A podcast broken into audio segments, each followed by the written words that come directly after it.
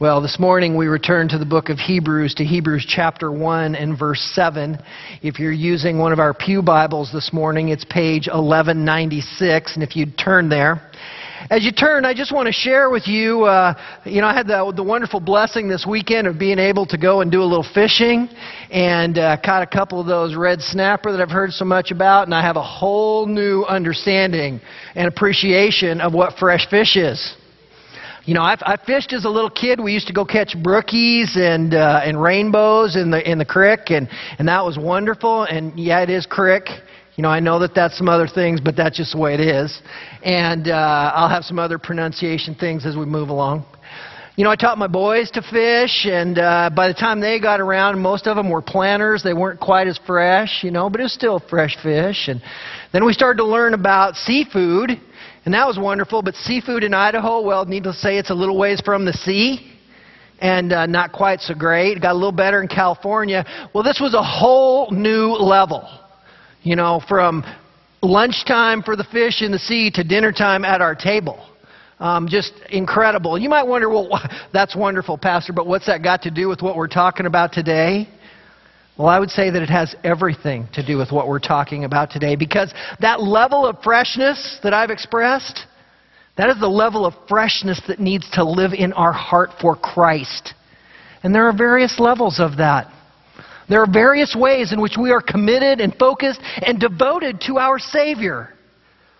You see, there's a connection to the knowledge, but really more it is about the desire to know. This isn't a, a Gnosticism, a higher knowledge issue, but it is a desire. As we consider our text today, that's what we're going to be talking about, is what is your desire? Because there are those who know the name of Jesus, but they deny Him. I trust there's probably none in our midst today that are of that caliber, yet still our hearts go out to them, and that is why we are called to carry the gospel message forth per Matthew twenty-eight and the Great Commission. There are those who are professors of Christ, but do not possess Him, do not have the power of their Spirit living in Him. And oftentimes there are those of this group in the churches in our country and, and doubtlessly even here. There are those who are saved, but just barely. If the Lord were to return today, you would be with Him, but by the skin of your teeth. And then there are those who have been saved for a good bit, but they're not growing, they're stagnant. And of course, then there are those who are thriving for Christ. We're going to see as we come to our text this morning in Hebrews that you'll get to consider more carefully where you are with regards to your love for Christ. And more so, what is that scale of spiritual freshness that you have? And where would you like to be? Our title this morning, as we continue on in this section, is The Eternal Superiority Over the Heavens, Part two, if you're keeping note on that. The Eternal Superiority Over the Heavens, Part two. Look with me, if you would, at Hebrews. I'm going to, again, read the entire chapter because this is essentially a unit. So we're going to read through this first chapter together. Follow along with me, please. God, after He spoke long ago to the fathers in the prophets in many portions and in many ways, in these last days has spoken to us in His Son, whom He appointed heir of all things, through whom also He made the world. And He is the radiance of His glory and the exact representation of His nature, and upholds all things by the word of His power. When He made purification of sins, He sat down at the right hand of the Majesty on high, having become as much better than the angels as He has inherited a more excellent name than they. For to which of the angels did He ever say, "You are my Son, today I have begotten you"? And again, "I will be a father to him, and he shall be a son to me." And when He again brings the firstborn into the world, He says, "And let all the angels of God worship Him." And of the angels, He says, "Who makes His angels winds, and His ministers a flame of fire." But of the Son, He says, "Your throne, O God, is forever and ever. And the righteous scepter is the scepter of His kingdom. You have loved righteousness and hated lawlessness. Therefore, God, your God, has anointed you with the oil of gladness above your companions. And you, Lord, in the beginning laid the foundation of the earth, and the heavens are the works of your hands. They will perish, but you remain. And they all will become old like a garment. And like a mantle, you will roll them up. Like a garment, they will also be changed, but you are the same, and your years will not come to an end. But to which of the angels has he ever said, "Sit at my right hand until I make your enemies a footstool for your feet"? Are they not all ministering spirits sent out to render service for the sake of those who will inherit salvation? The eternal superiority over the heavens. In our text today, we're going to see these two additional features of heavenly superiority, and they will assess our devotion to Christ and help us to understand, as we look into the nuances of this amazing text, what God is teaching us about His Son.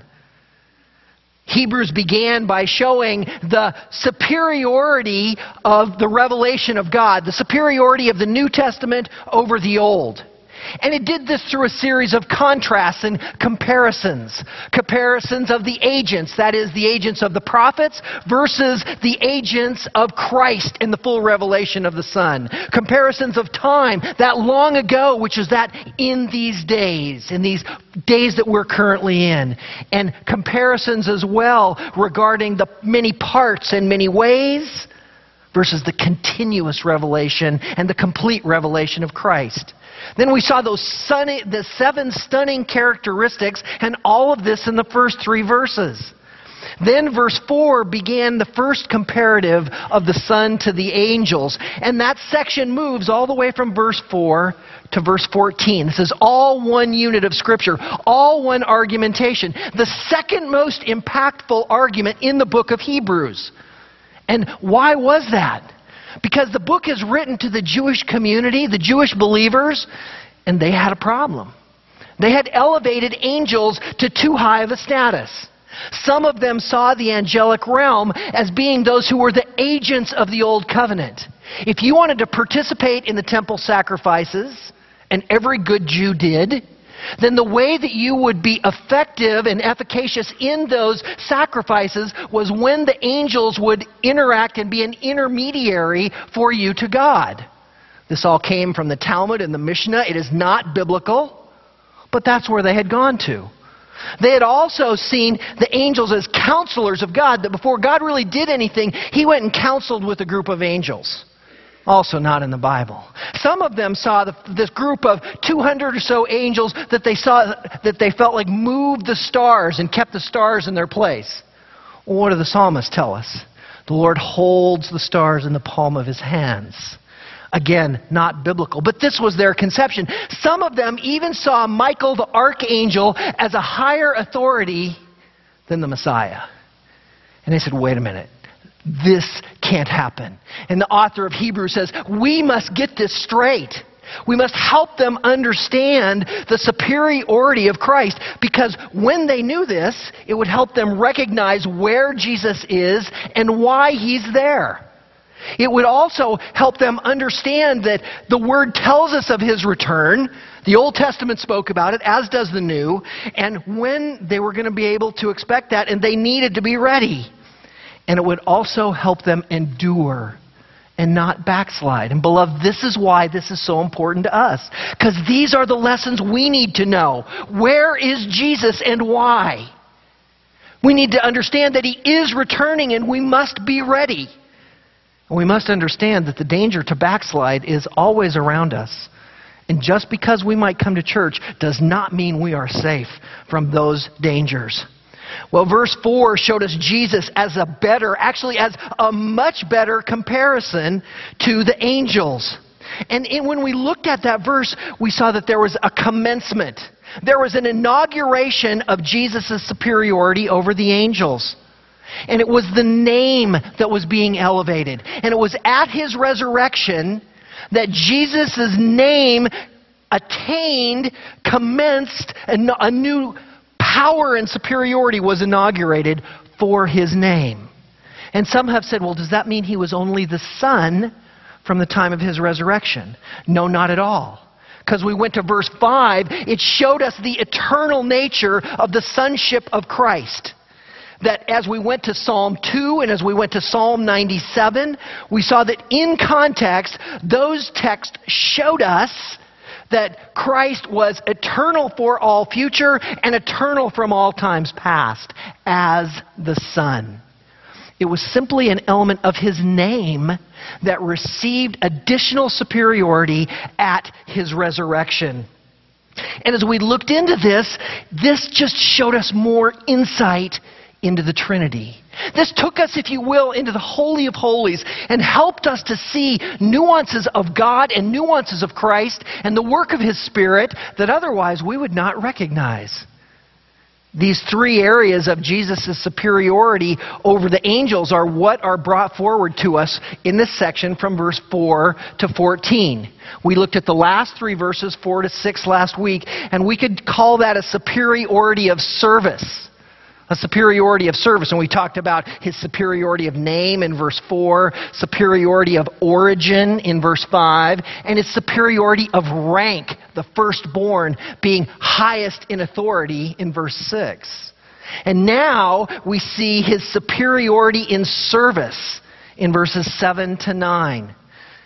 Next week, Lord willing, we'll look at the superiority of subsistence at the conclusion of the chapter. But for now, look with me at verse seven and our first point. I've titled our first point, The Servant Maker. The Servant Maker. Verse seven continues the proclamation of God from verse five. Beloved, this text in Hebrews is all about the spoken word of God. Have you noticed that repetition? What did we see in verse one? God. After he spoke. Verse two, in the last days, has spoken to us in his Son. God has spoken to us in his Son. We go to verse five, for to which of the angels did he ever say? Verse six, and when he again brings the firstborn into the world, he says. And now in verse seven, and of the angels, he says. Speaking about the angelic realm, and the point here is the superiority. The superiority of Christ over the angelic realm. Now this quote in verse seven takes us to a new part of the Old Testament, to Psalm one oh four. And I'd like you to go there with me. Psalm one oh four, page six thirteen if you're using one of our pew Bibles. But keep your fingers right here in Hebrews one because we're going to move back and forth a little bit. Psalm one oh four is a wonderful text that gives us some great insight into these components of the superiority of Christ over the angelic realm. The things that we're going to see initially are, are structural items from Psalm one oh four. But don't worry, these aren't boring grammatical details. These are unique items that show us more of the excellencies of Christ and reveal more of the excitement of seeing him as he's revealed in the Old Testament. Look first at Psalm one oh four and verse four, the verse that is quoted, and let's just look at the first stanza of verse four and read it together. He makes the winds his messengers. He makes the winds his messengers. Now, there's two things that I need you to keep in mind while we're having this discussion. Two translation issues are very simple. You'll know it and have heard some of them before. The first is the word wind can also be translated as spirit. It is the word ruach in the Hebrew or pneuma in the Greek, and it means spirit or wind or breath. It is a very common Greek word and Hebrew word, and it's very unique in that in both Greek and Hebrew, it has the same translation to English. Oftentimes that doesn't happen, but it's because of the import of that word. So keep in mind that the word wind can be spirit. The second thing to keep in mind, also perhaps I've heard this, the word messenger is often translated as angel. Messenger and angel are often the same word. And this is what the Septuagint does when it quotes about the angels in our text in Hebrews one. And again, you can kind of flip back and forth to one seven and see there that it's talking about angels, where here in Psalm one oh four and verse four, we're speaking about messengers. Well, what's happening there? Is there a change? No. We're, we're having confirmed for us by the New Testament revelation that the context that Psalm one oh four was written in was a focus on the angelic realm. We don't see that specifically from Psalm one oh four. But when it's written in the New Testament, we're given further light, further illumination. This is what we call inerrancy. When the Bible writes it, we believe that it is inerrant and that there is an explanation when we see a change from the Old Testament. This is the same thing that goes on in some of the extra-biblical writing. If you're familiar with the book of Jude, there is a place where we're told that Michael the archangel wrestled with Satan for the body of Moses. That comes from the book of Enoch. And you go, wait a minute, book of Enoch? We don't have that. No, we don't, because that's an extra-biblical writing. But the fact that it is in our Bibles makes that portion of an extra-biblical book authoritative and accurate. So also here, when we see the change from messenger to angel, we're seeing that the context is simply being further described for us. So in Psalm one oh four, that first stanza, the first issue is word order. Look at it there in your Bibles. If you have the New American Standard, it says, "He makes the winds his messengers." So the question becomes, who or what is being made? Is it the wind that's being made, or is it the messengers that are being made? Now, we know God is in control of both. This isn't a theological issue. We know God controls everything. But what is he saying to us here? Which is the servant maker making? He makes the winds, or he makes the messenger. Now, when we look at this, again, that word order tells us from Hebrews that it is his angels or messengers that are being made. Now, it's interesting that if you have an English Standard Version, and I rarely prefer the English Standard Version, especially in the Old Testament, it actually does a better job at this translation. And it turns those around and it says, he makes his messengers winds. That is a more literal translation to what's being discussed.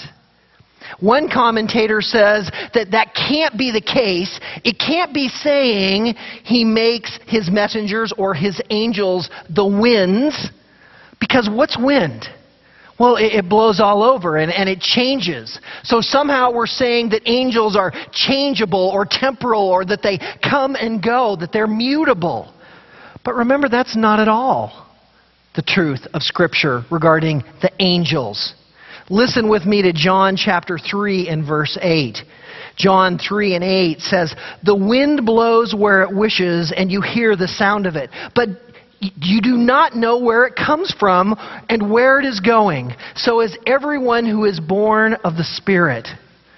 The Spirit of God is compared in that context where Jesus is talking to Nicodemus after Nicodemus wonders how to be born again. And it is telling him that even the Spirit blows as the wind. So that confirms for us that in our reference, what's happening here is that he makes his messengers winds. Now, What's, that's what's going on, and the proper word order here shows us that the stan- in the stanza that the messengers are not changing, but they are rather exemplifying something. We see the rest of the picture in the next part of Psalm one oh four. Look at the second stanza. "Flaming fire, his ministers." Now, if you look in the marginal note, you'll have a, a number three by flaming fire in your New American Standards, or if you're using the Pew Bible, it'll be note number six. And you'll notice that it says, "or his ministers flaming fire." It reverses them already and shows that there is an issue. So what is this all about? What is this word order focusing us on? The reason is because when we consider that second part, "he makes" is indicative of the first statement. He makes his ministers flaming fire. He doesn't make flaming fire his ministers. All fire is not something that is a minister of God, is it? Uh, of course it's not. We know that fire isn't exclusively used by God. Some illustrations of fire are emblematic of God as ministers. In fact, that's what we see in Acts chapter two and verse one at Pentecost. It says, when the day of Pentecost had come in Acts two one, they were all together in one place, and suddenly there came from heaven a noise like a violent rushing wind, and it filled the whole house where they were sitting, and there appeared to them tongues as of fire distributing themselves, and they rested on each one of them. And they were all filled with the Holy Spirit and began to speak with other tongues as the Spirit was giving them utterance. Well, we know that fire in some cases is emblematic of God's work, such as here, or the refining fire, which we are exposed to, which First Peter speaks about.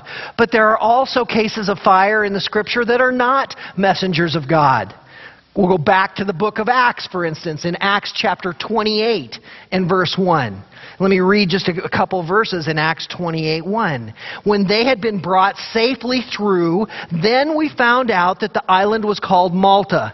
The natives showed us extraordinary kindness, for because of the rain that had set in and because of the cold, they kindled a, co- a fire and received us all. This, of course, at Paul's shipwreck as he's preparing to go to Rome. And in verse three it says, but when Paul had gathered a bundle of sticks and laid them on the fire, a viper came out because of the heat and fastened itself on his hand. Fire obviously is not the messenger of God in that text. So also when we understand many components of fire. So what's going on in these verses? Well, it's fairly simple. Like all Hebrew poetry, there is a parallelism. And when it says he makes his ministers winds, and when he makes his messengers flaming fire, the messengers in that case and the ministers are parallel. The ministers and the messengers are the angels of God, per our text in Hebrews one seven. In Hebrews one seven. And now we're seeing these elements of wind and fire as being illustrative of angels. They're pictorial for us.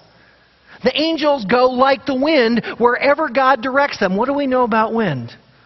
Sometimes it's gentle and wonderful. Sometimes it's a calm, still breeze, a calm breeze on a hot day that gives us some relief. Sometimes it is a violent, tornadic effect that tears our created world apart. So also with the angels. Sometimes they are a gentle encouragement to us. Sometimes they are the hand of God in his wrath. Those who come through the streets in Ezekiel on those who have been marked and kill those who have been marked out for destruction. Sometimes they are the angels of wrath in Revelation. And sometimes they are the encouragement. Likewise, his messengers flaming fire. Angels are like a roaring fire. Sometimes they are extremely useful, as in a, a steel kiln where thousand degree furnaces are heated to melt molten steel to prepare it, all in a controlled environment. Sometimes they're like a forest fire in their destruction. And if you've not seen a, a thousand acre or a five or ten or twenty thousand acre fire, which is making its own winds and which is casting sparks as big as this pulpit miles ahead and beginning other fires, then you don't understand that level of devastation. But that's what these angelic beings are being pictured as. They are, they are powerful. The issue is exemplifying the power of the angels. But our point is that the servant maker, the one who makes the angels, the one who the angels worship in Hebrews one six, is inferior to the maker, Christ, who is all in all, who is superior over all things. But there is another huge point in Psalm one oh four, and we can't miss it before we leave. Look back with me to verse one of Psalm one oh four. Bless the Lord, O my soul. O Lord, my God, you are very great. You are clothed with splendor and majesty, covering yourself with light as with a cloak, stretching out heavens like a tent. He lays a beam in his upper chambers in the waters. He makes the clouds his chariots. He walks upon the wings of the wind. He makes the winds his messengers and flaming fire his ministers. This is the place where we stop and are overwhelmed by the God whom is pictured for us. This tremendous psalm that becomes the creation psalm in the next verses begins with this huge blessing of God. This focus on the God who is very great. In the Hebrew, the highest expression of greatness. You are clothed with splendor and majesty, covering yourself with light as a cloak. When we see all of the pictures in the Scripture of God, in Isaiah, in Ezekiel, in John, there is this huge light, light like burning of the sun, it is often described. God has robed himself with that. What an amazing consideration for us. Stretching out heaven like a tent curtain. And then in verse three, he moves forward and it says, he makes, he makes. The literal translation of this is really, who makes? It's drawing a question. It's asking us to consider, who is it that lays beams of his upper chambers in the water? How do you even do that? How do you lay a beam in water and it becomes a foundation? In our way of thinking, there is no stability in a beam sitting on water. I built a lot of things, and unless you're putting together a boat or something that's going to float and move, you're not putting a beam in the water. But God does that. Who makes the clouds his chariots? Who he rides upon the clouds? Who makes the wings his wind? Who makes his messengers wind and his ministers flaming fire? This incredible picture of who God is, the amazing, incomparable, and incomprehensible, the immutable and infinite God, that is who is pictured for us. This is the comparison of the one who is far superior than the angels. The focus here is on God, and beloved, this drives us to our theme. How does this affect your devotion? When you consider those components and who God is as he's been revealed to us in the Scripture, the way that he uses and manifests his angelic realm, and how far superior Christ is above them, what does it do to your heart? Now perhaps you're thinking, how is the superiority of Christ over the angels indicated in this, for God is the subject of adoration in Psalm one oh four. Well, I'm glad you've asked, because that's exactly where our second point in Hebrews one eight takes us, because as I mentioned, this is one unit, verses seven to nine. Verse seven, our first point, the servant maker, and that takes us back to Hebrews chapter one and verse eight, where our second point is the scepter owner. The servant maker and now the scepter owner. Look at verses eight and nine of Hebrews with me, if you would please. Hebrews one and verse eight. But of the Son, he says, your throne, O God, is forever and ever, and the righteous scepter is the scepter of his kingdom. You have loved righteousness and hated lawlessness. Therefore, God, your God, has anointed you with the oil of gladness above your companions. Having spoken of the angels in verse seven, now the author speaks on behalf of God to the Son. The angels were made by God. He was the servant maker. But now the Son is God. He is the one who owns the throne. This is the, the same connotation that we saw back in verse three of Hebrews one. Look at the end of Hebrews one three, where it says, he sat down at the right hand of the majesty on high. The throne that God sat down on is not the Davidic throne. The Davidic throne is an earthly throne, but this is the throne in heaven, which God is upon and which Christ sits at his right hand. And he is God upon the throne forever and ever, the one who is God. This confirms for us in that next section the eternal nature of the Son. and his reign which is confirmed by the Father. In verse eight where it says, your throne, O God, is forever and ever. The one who owns the scepter is the next portion of our verse, quite literally making him the scepter owner. Well, what, what is a scepter? I mean, we're not very familiar with that language today. We've kind of seen it. Well, let me just give you a quick description of the scepter, which is of the portion of the crown jewels in England. It's about three feet long. It has about three pounds of gold in it. So for those of you that know what gold is worth per ounce, you can do a little calculation. But that really doesn't touch it, because you see on top of that is a cross. Interesting that they understood that there was a temporal component of power in being the head of state, and it was tied to God. And right below that cross, there is a pear-shaped diamond that is called the Great Star of Africa. It is five hundred thirty carats, and it is the largest clear-cut stone yet to this day in the world. Now, I don't know what a carat worth of diamonds cost, but I know I've bought a wedding ring, and some of you know that as well. And doubtlessly it's more today than when I bought it. And five hundred thirty of them is a whole bunch more than I bought. And that is a whole bunch of money that's put together. And the point is that this scepter indicates the value of the one who holds it and the authority of his rule. Scepter is a unique word, actually, in the Scriptures, in that it only occurs in the Old Testament. That's, that's pretty rare. But you will not find the word scepter in the New Testament. I suspect because we have a change in the kingship.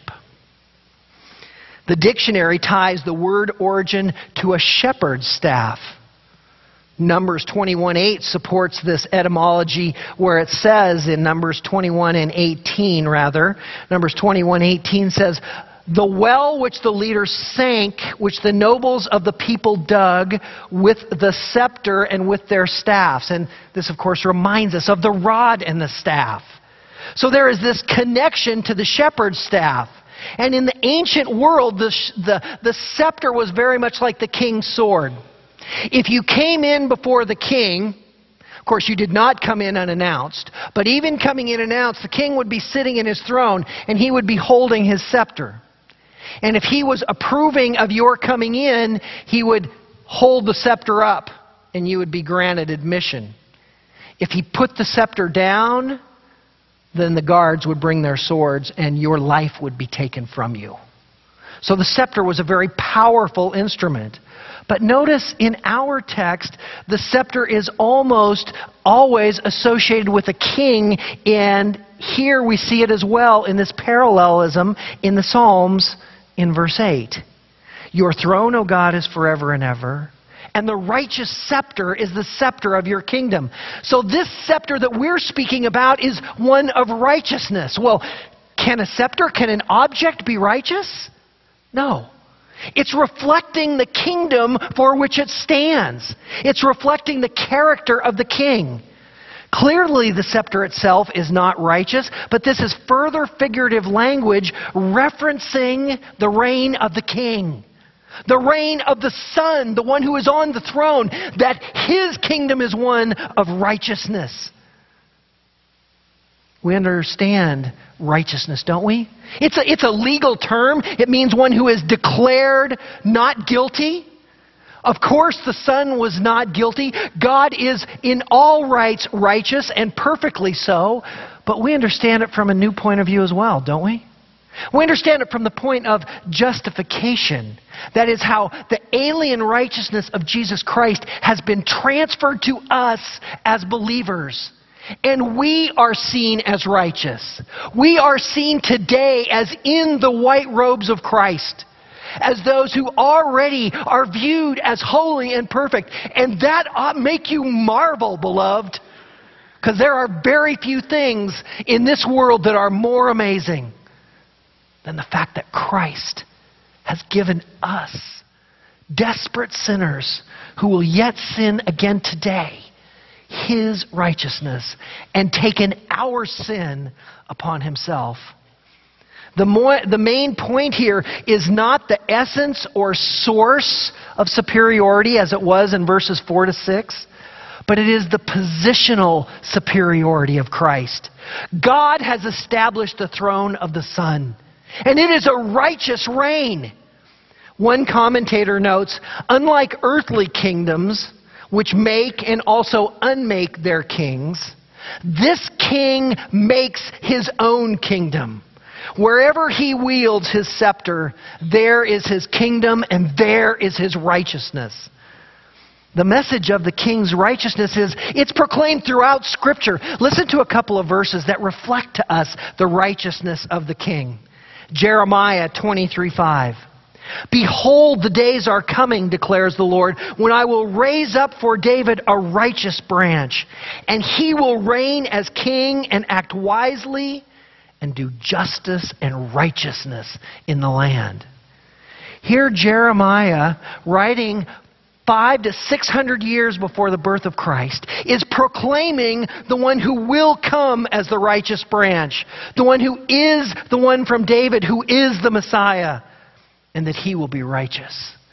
The end of the story tells us the same thing in Revelation fifteen and verse three, where we read in the book of Revelation in fifteen and three, and they sang the song of Moses, the bondservant of God, and the song of the Lamb, saying, great and marvelous are your works, O Lord God, the Almighty. Righteous and true are your ways, King of the nations. The righteousness of God, the righteousness of his kingdom, has been proclaimed throughout Scripture. And now it is shown to us from a positional nature in comparison to the angels. All of this exaltation of the Son who is King. And then verse nine further reinforces this point. The first stanza reveals the heart of the King, which is to love righteousness and to hate lawlessness. Wonderful study of the parallels of the Hebrews and the Septuagint quote here in Psalm forty-five in verses six and seven. And it's interesting that in the Hebrew, the word lawlessness is never used in the Old Testament. But I'll, I'll leave that to your study and maybe a point for you to dive in a little further as good Bereans that you are. But the point is that no lawlessness exists in the Son. His heart, his throne, his kingdom, they are all of righteousness. There is perfection in everything that he does, and perfect justice. The parallels are those of Psalm one, which we'll look at tonight when we come to celebrate the Lord's table.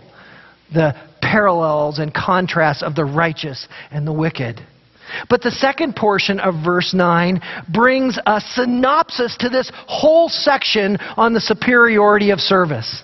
We've had several contrasts through the early verses of Hebrews. We've spoken of those contrasts of agent, of time, and of method between the prophets and the Son. The contrast of the commencement of Jesus' superiority of name versus the eternality of it. And now we have a contrast of the heavenly roles of our Savior. Jesus is portrayed for us as God in heaven above, the eternal realm, in verses eight to nine a. Now we shift. Now in the second half of verse nine, we focus on the earthly role of Jesus as a man.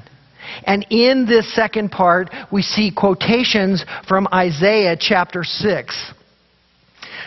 God, your God, that beginning of the second half of verse nine, some have said this demeans the deity of Christ. But that is in no way the case. In John twenty and verse seventeen, we read Jesus himself saying, stop clinging to me. This is after his resurrection. Stop clinging to me, for I've not yet ascended to the Father. But go to my brethren and say to them, I ascend to my Father and to your Father, to my God and to your God. So there is in no way the deity of Christ being demeaned here, but he's pointing us to the fact that now we're seeing the earthly reign of Christ. And that continues further in the rest of the verse, where it says, therefore God, your God, has anointed you with the oil of gladness above your companions. The rest of this verse takes us to Isaiah sixty-one and verse one, and I'd like to ask you to turn there with me quickly as we move to the end of our text. Isaiah sixty-one and verse one, page seven forty-four, if you're in the Pew Bibles. And in Isaiah, in this text, in Isaiah sixty-one, we see this portion of the eschatology section of Isaiah, the end times section, and we have these two small pieces of quote in verse one and verse three. Why does he do that? Because he wants us to go back and look at the entire context and consider what's being said. And that's exactly what we want to do. We want to see the two points that are being addressed and understand all that's in between them that is showing us more of Christ. Look at verse one of Isaiah sixty-one with me. The Spirit of the Lord God is upon me, because the Lord has anointed me, there's our first point, to bring good news to the afflicted. He has sent me to bind up the brokenhearted, to proclaim liberty to the captives and freedom to prisoners, to proclaim the favorable year of the Lord and the day of vengeance of our God, to comfort all who mourn, to grant those who mourn in Zion, giving them a garland instead of ashes. And here's the second part, the oil of gladness instead of mourning, the mantle of praise instead of a spirit of fainting. So they will be called oaks of righteousness, the planting of the Lord, that he may be glorified. Our quotes, as we saw in verse one and three, reference anointing and that oil of gladness. But what is the rest of this text about? What is he speaking about? The Spirit of the Lord God is upon me. He has anointed me to bring good news to the afflicted. What is that good news? Is that not the message of the Messiah? Is that not the picture of the coming Christ, the one who will bring the new covenant, the one who will remove our hearts of stone and give us a heart of flesh? The one who will bind up the brokenhearted, proclaim liberty to the captives and freedom to the prisoners? Incredible. To show that favorable year of the Lord, to comfort those who mourn, to give them garland instead of ashes, and gladness instead of mourning, praise instead of a spirit of fainting, and that they would be called oaks of righteousness. Beloved, this is written to those Jews to help them understand the coming of their Messiah. And by application, it is written to you and to me. We are those to whom the favorable year of the Lord has been proclaimed. We are the ones who are freed as prisoners, whose liberty has been proclaimed. Our captivity to sin is over. We are now to live victorious lives in Christ, to go forth with the power of his Spirit living in us, to move ahead and not be those who are cast down in mourning, but rather to be those who have the oil of gladness. For it is that oil of gladness which Christ has been anointed above his companions. This is the gospel. This is our understanding, that for those who know Christ, for those who recognize their sin and realize that they have to confess every day and seek to live a more holy life, that God is desirous of granting that.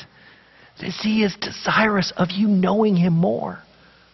He's desirous of your devotion, of your desire to seek him more fully.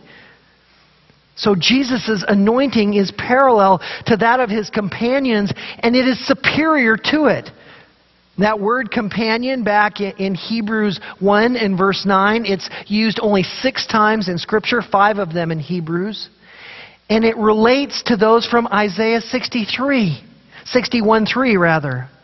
One commentator notes, these associates of the king are the saints. He is the heir, as verse two showed us.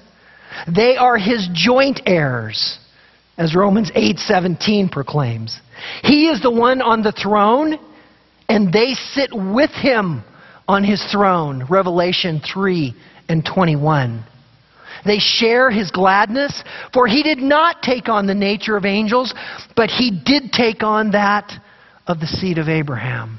he did take on the role as a man and did condescend from his perfect relationship with the Father to come down to earth so that he could understand our infirmities and our weaknesses, being tempted in all ways as we are, yet without sin. Doctor MacArthur notes of this conflu- concluding phrase, "The oil of gladness above your companions," references those who would clearly be, those who would otherwise one day be mourning in Zion, but who would instead be clothed with praise and called the oaks of righteousness. Beloved, these are the afflicted whom the good news has come. These are the brokenhearted who have been bound up. The captives to whom liberty has been proclaimed, the freed prisoners, and those who are comforted in their mourning. For blessed are those who mourn, for they shall be comforted. Beloved, do you recognize that this is for you? That this is for me? That this text is talking about us, and that by pronouncement of the Father, the Son has superiority over all things in superiority in service over the angels. And he is anointed with the oil of gladness above all his companions. This is exactly what Peter proclaimed in his first sermon in Acts two thirty-six, after those flames of fire. And in Acts two thirty-six, Peter said, "Therefore let all the house of Israel know for certain that God has made him both Lord and Christ, this Jesus whom you crucified." Beloved, is that the picture of Christ in your heart today? Is he Lord of your life? Is he the master who you are giving everything to and desirous of submitting in all ways? Is he the one who you proclaim as Christ and Messiah? And live in light of the fact that he has been the anointed one talked about through all of Scripture. This is what is desired of us. This understanding of this text, beloved, it make us ought to stop and consider the wonderful words to the song that say, "I stand amazed in the presence of Jesus the Nazarene and wonder how he can love me, a sinner condemned unclean." You all ought stand amazed as we see these glorious contrasts, as we see the superiority of Jesus, the superiority of his source, of his service, and next week, Lord willing, of his subsistence. Like, like levels of fresh seafood, beloveds, there are levels of freshness in our lives to Christ. Remember those levels we mentioned at the beginning? Those who deny Christ, those who know him but don't possess him, those who know, but really just barely. Those who know, but are stagnant. And then those who know and love and are fervently serving. Well, I want to give you some practical ways to understand how to grow no matter what category you're in. And if you're not in that category of those striving to fervently serve and love him, then this is how to get here. These come from a dear friend of mine, Jeff Kirkland, who is a pastor at uh, Christ Fellowship Bible Church in Saint Louis. And, and he gives us some great reminders, and I've added to these just a bit. But see how following these same principles will move you ahead in your spiritual freshness. Number one, read over the text through the week prior to the sermon. Our next week's text is going to be the following verses in Hebrews. There's no big secrets here. I want you to be able to follow along. Read over them. Pray through them in preparation for the sermon. Then gather your family, your wife, and your children, regardless of their ages, and read the text to them ahead of time and talk through the text. If you have young children and you feel like your kids won't be able to grasp some of the details, they will shock you with what they will come up with. Then Consider the lyrics from the upcoming music, and we'll be putting out to you an email this week, because I'm so thankful for what Andrew does as he works diligently to seek through the text that I'm preaching in, as he's been studying it ahead of time, and he picks songs that help us. I want you to look through those songs, look through those lyrics, use them in prayer. If, if you don't have one of our songbooks, we have them available back at the bookstore.